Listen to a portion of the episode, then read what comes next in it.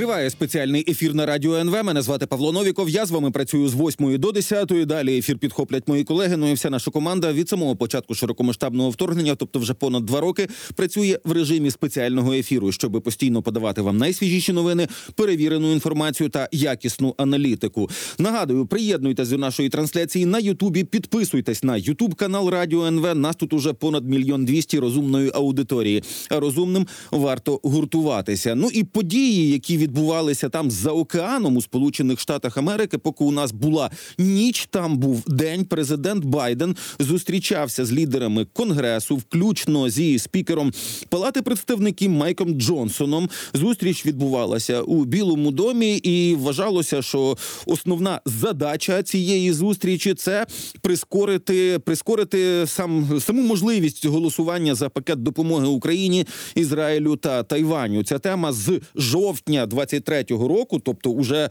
жовтень, листопад, грудень, січень, лютий, п'ять місяців вона перебуває, що називається на столі.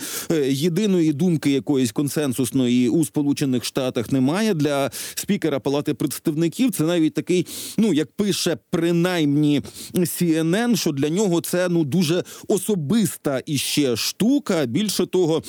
Вони наводять цитати. Е, значить, керівник демократичної більшості сенату Чак Шумер сказав Джонсону, що це одна з тих рідкісних митей, коли історія стоїть за твоїми плечима. Але у Джонсона е, певні проблеми з цим, бо він перебуває в хиткій політичній позиції. Там далі цитую: якщо він внесе законопроект про допомогу Україні на голосування, то потрібна кількість голосів знайдеться, але через протрампівську групу голосів самих лише республіканців не вистачить і доведеться заручатися підтримкою демократів, що в підсумку може коштувати Джонсону крісла спікера. Йому, як і кілька місяців тому його попереднику Кевіну Маккарті, можуть висловити недовіру свої ж однопартійці. Тобто, по суті, зараз е, ну людина на цій посаді, да вона е, ризикує, ну принаймні так стверджують журналісти CNN, ризикує втратити цю посаду, і напевно, ну напевно, це важливіше ніж проголосувати чи внести навіть на голосування е, український пакет. Зараз будемо ці всі речі обговорювати. Будемо обговорювати ці особливості американської політики. З нами на зв'язку експерт ради зовнішньої політики Українська призма Олександр Краєв. Пане Олександре, вітаю вас в ефірі. Слава Україні! Так, героям слава, вітаю вас. Е, ну, давайте почнемо з цієї зустрічі, яка відбувалася, поки у нас тут була ніч. Джо Байден збирав конгресменів і сенаторів, е, зустрічався з ними. Там був і спікер Палати представників. Е, Байден намагався вкотре переконати, що значить допомога Україні дуже важлива. І далі я процитую те, що написала сьогодні зранку посол Сполучених Штатів Україні, пані Брінк. Ціна затримки голосування двопартійної угоди щодо національної безпеки зростає зростає щодня. Цей законопроект озброїть Україну, інвестує в нашу оборонно-промислову базу, допоможе Ізраїлю захиститися від Хамасу та надасть більше гуманітарної допомоги палестинським мирним жителям. Давайте це зробимо. Закликав президент Байден. Але наскільки я розумію, е, ну от закликав і закликав. Поки що результату немає. Що ви думаєте про наслідки цієї зустрічі? Насправді зустріч була дуже потрібна, і дуже шкода, що вона відбулася от прямо вже під самий кінець дедлайну цих переговорів. І зустріч точно стосувалася не лише України, не лише Ізраїлю, не лише Тайваню. Зустріч також стосувалася і федерального бюджету, який також досі не прийнятий. І якраз зараз уже днями в нас має початися. Ну не в нас, в американців має початися шатдаун через те, що в них досі немає бюджету на 24 рік. Хоча Боже збав уже два місяці 24 року минуло. Тому насправді дуже хотілося б, щоб таких зустрічей було більше, тому що саме після них народжується якийсь практичний результат. Ну скажімо, зараз у нас Джонсон каже про те, що а, в необхідні терміни буде прийнята вся допомога, будуть прийняті всі бюджети. Що в принципі, ну після його попередніх заяв про те, що він навіть не збирається ставити на голосування такий бюджет, після того як вони постійно петляли між темами, що спочатку давайте кордон проголосуємо разом, потім кордон давайте голосувати окремо. А взагалі ми не хочемо нічого нічого голосувати, то зараз ми маємо, хоча б якусь, хоча б примарну, але визначеність. Тому так, в принципі, зустріч була позитивом. Будемо дуже сподіватися, що Байден і компанія все таки палату представників додавлять в цьому плані. Е, Добре, власне, оцей ризик шатдауну, да, вони ж уже два проміж, проміжних таких тимчасових бюджети ухвалювали. Да, зараз цей ризик. А наскільки трампістським республіканцям може бути, ну, наприклад, байдуже від того, що ну буде шатдаун, ну, значить, піде уряд на канікули, умовно кажучи, в неоплачувану відпустку. Ну і що? Їм же ж, ну по суті, для, для виборів вони ж можуть сказати, що це все через недолугу політику демократів і особисто Байдена, і все. В тому то й штука, що два рази вони вже це говорили. Вони вже два рази говорили, що в нас зараз проміжний бюджет, тому що демократи не хочуть домовлятися, тому що умовно ми тут ставимо їм абсолютно людські вимоги, а вони такі погані, такі злі, не хочуть з нами говорити, не хочуть йти на якісь поступки.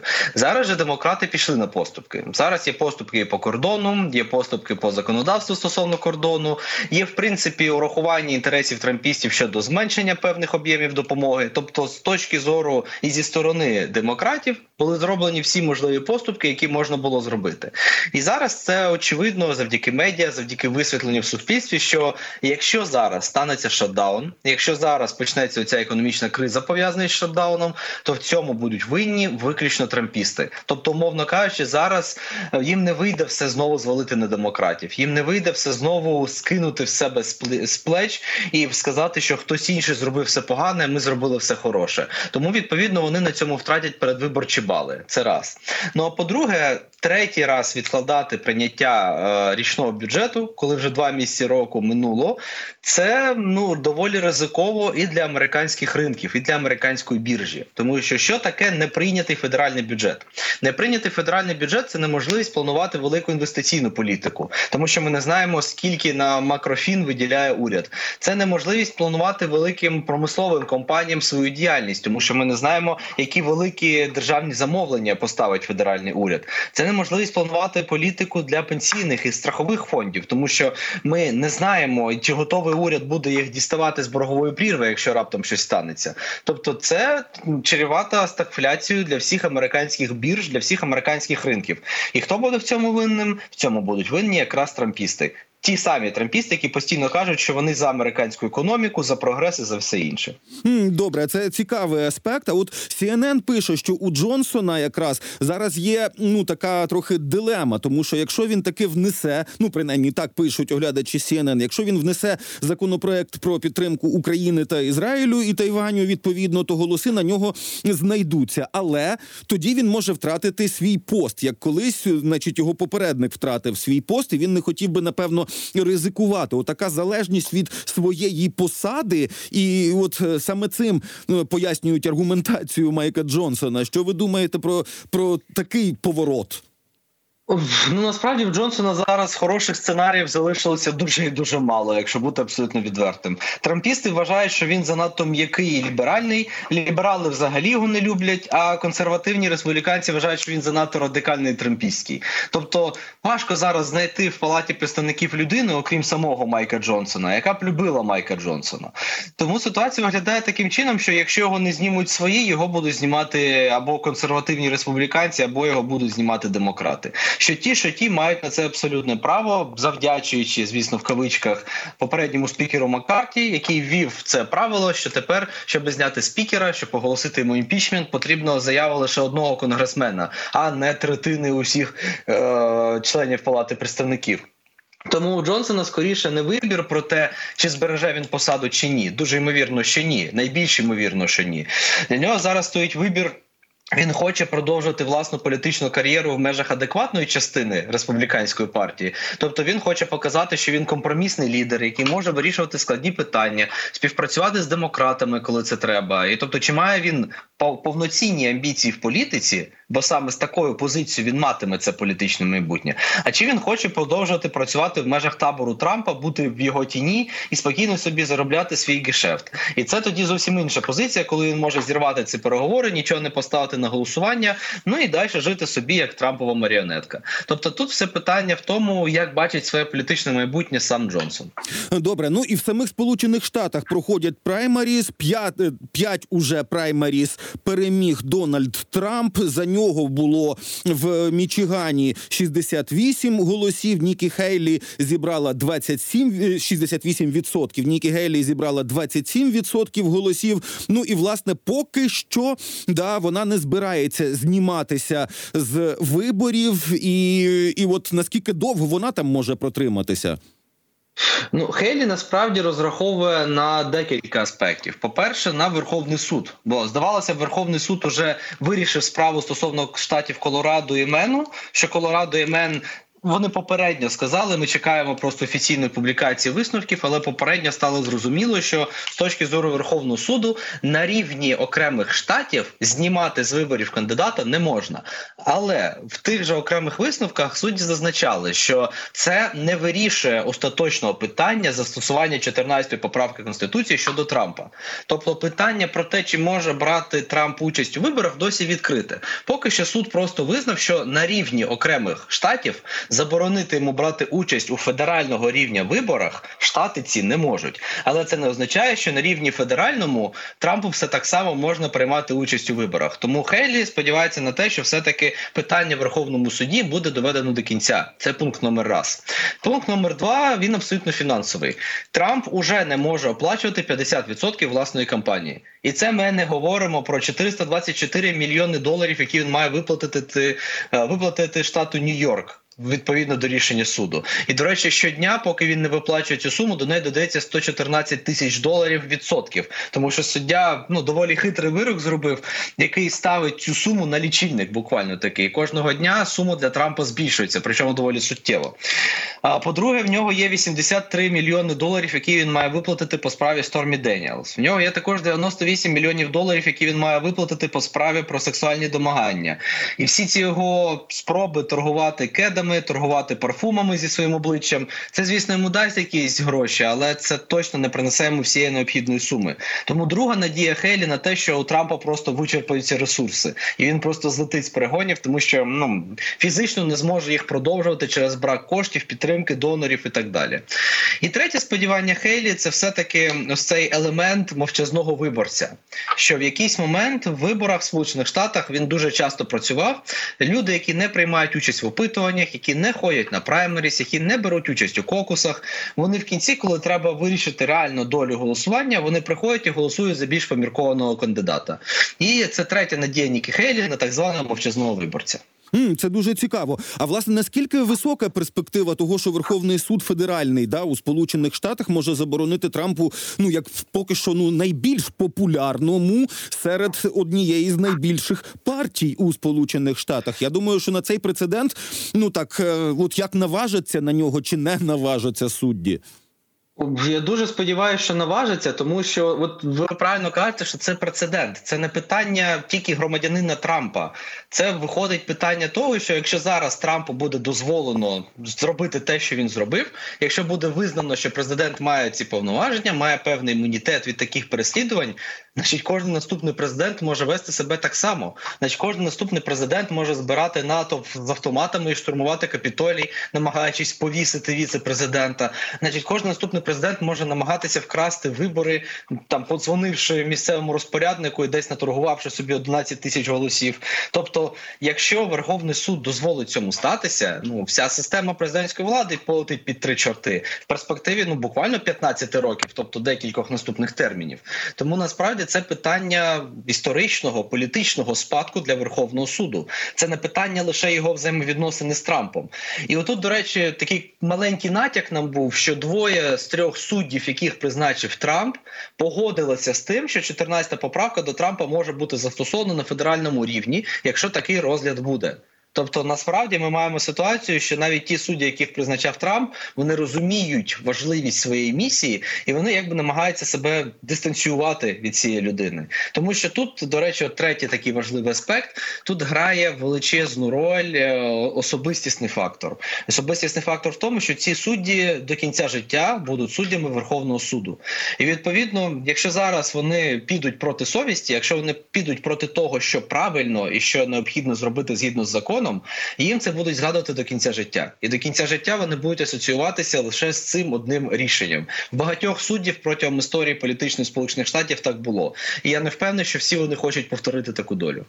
Добре, ну і в Білому домі прокоментували якраз тему, яку порушив Мануель Макрон, президент Франції, речниця Ради нацбезпеки Едріан Вотсон сказала, президент Байден чітко дав зрозуміти, що США не відправлятимуть війська воювати в Україні. Ну справді такі заяви були. Більше того, Джо Байден багато разів говорив: дивіться, ми допомагаємо Україні, і от та наша допомога, при тому, що жоден американський солдат не загинув в Україні, уже дозволила послабити Росію. Значить, так далі і буде продовжуватися. Але саме питання: а навіщо зараз цю тему всі піднімають? Тому що всі бачать, що Сполучені Штати не готові зараз давати ту підтримку, якої від неї всі чекають. Тому що пішла тема про те, що Європа має сама за свою безпеку перейматися. Європа має в першу чергу сама виділяти щонайбільше коштів. Вони мають виділяти більше на власне ОПК. Вони мають виділяти більше на українське ОПК, на українські збройні сили. Ну і відповідно згадайте, що останні півтора місяці у нас постійно йдуть розмови про те, що от от почнеться російська агресія проти якоїсь країни Європи. От от ми можемо підійти до межі неповернення, коли дійсно ми будемо за крок до всесвітнього термоядерного конфлікту, і тому потрібно готуватися до того, що такий сценарій на жаль залишається можливим, і треба готуватися до того, що загроза для Європи є. А отже, європейці мають розглядати всі варіанти, і умовно, чому ця тема піднялась саме зараз. Ну, коли на фоні йде розмова про війну на території іншої країни Європи, то сценарій того, що європейцям воювати на українській території, виглядає набагато більш логічним. Тобто, умовно, якщо нам все рівно треба воювати, то краще воювати на чужій території, якщо вже нам доведеться це робити.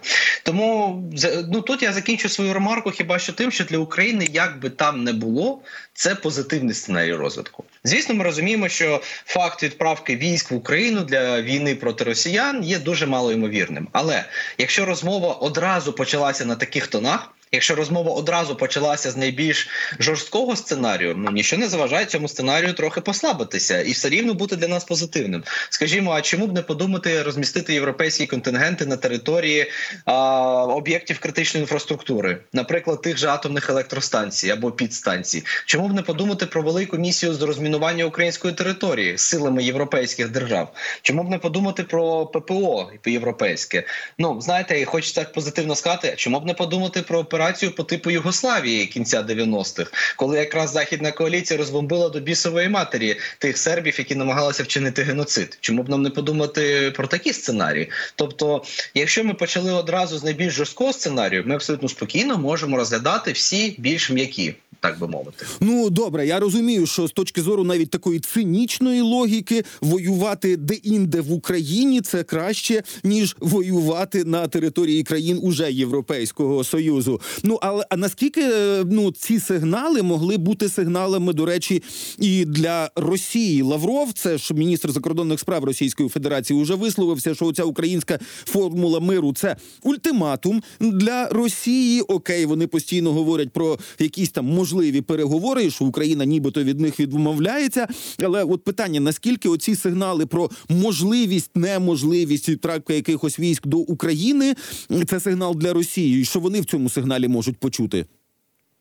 Е, ну для Росії це провокація. Для Росії це інформаційно-політична ескалація. Це абсолютно чітко видно. Це абсолютно чітко прослідковується, особливо на фоні попередніх заяв і позицій європейських лідерів. Про там ну згадайте ще березень 22-го року, і розумієте, той самий Макрон, який в березні 22-го року закликав зберегти обличчя Путіну. Кожного дня по півтори години з ним говорив телефоном. Ми взагалі не зрозуміли, що робив. Зараз пропонує вводити війська війська на територію України для захисту України. Європи, тобто для Росії це непередбачувано сильне загострення. Для Росії це ситуація, в якій вони не знають, як розгорнутися, і відповідно їх реакція така трохи схарапуджена, така трохи не. Неврівноважена відповідно до тих загроз, які їм становлять, трохи до речі, не не скоординована на різних рівнях. Ну тому що заяви Володіна і Медведєва взагалі вириваються з поміж усього того, що інші кажуть. Показує нам на те, що росіяни не були готові до такого загострення. Показує нам те, що росіян досі можна здивувати, і що росіяни не на все можуть реагувати. Тому насправді, з точки зору інформаційної політики, заява Макрона була дуже вдала. Заява Макрона була дуже правильна, і вона допомогла нам відпрацювати декілька цікавих наративів в плані того, як нам зараз контрити і російську пропаганду, і російську інформаційну війну проти нас. Добре, це цікавий аспект. Дуже дякую, що ви на ньому теж наголосили. Нагадаю, нашій аудиторії з нами на зв'язку був експерт Ради зовнішньої політики Українська призма Олександр Краєв. Говорили про особливості американської політики. Ну, поки що з того, що я почув, ну є все ж таки надія, що Палата представників американська нарешті, пробачте, колись таки дійде до голосування за пакет української підтримки, тому що зараз вони взагалі під загрозою урядового шатдауну. Шановні, на цьому моя сьогоднішня частина спеціального ефіру на радіо НВ добігає кінця. Ми з вами побачимось завтра зранку. Все буде Україна, все буде рок-н-рол. Україна обов'язково переможе. Слава Україні!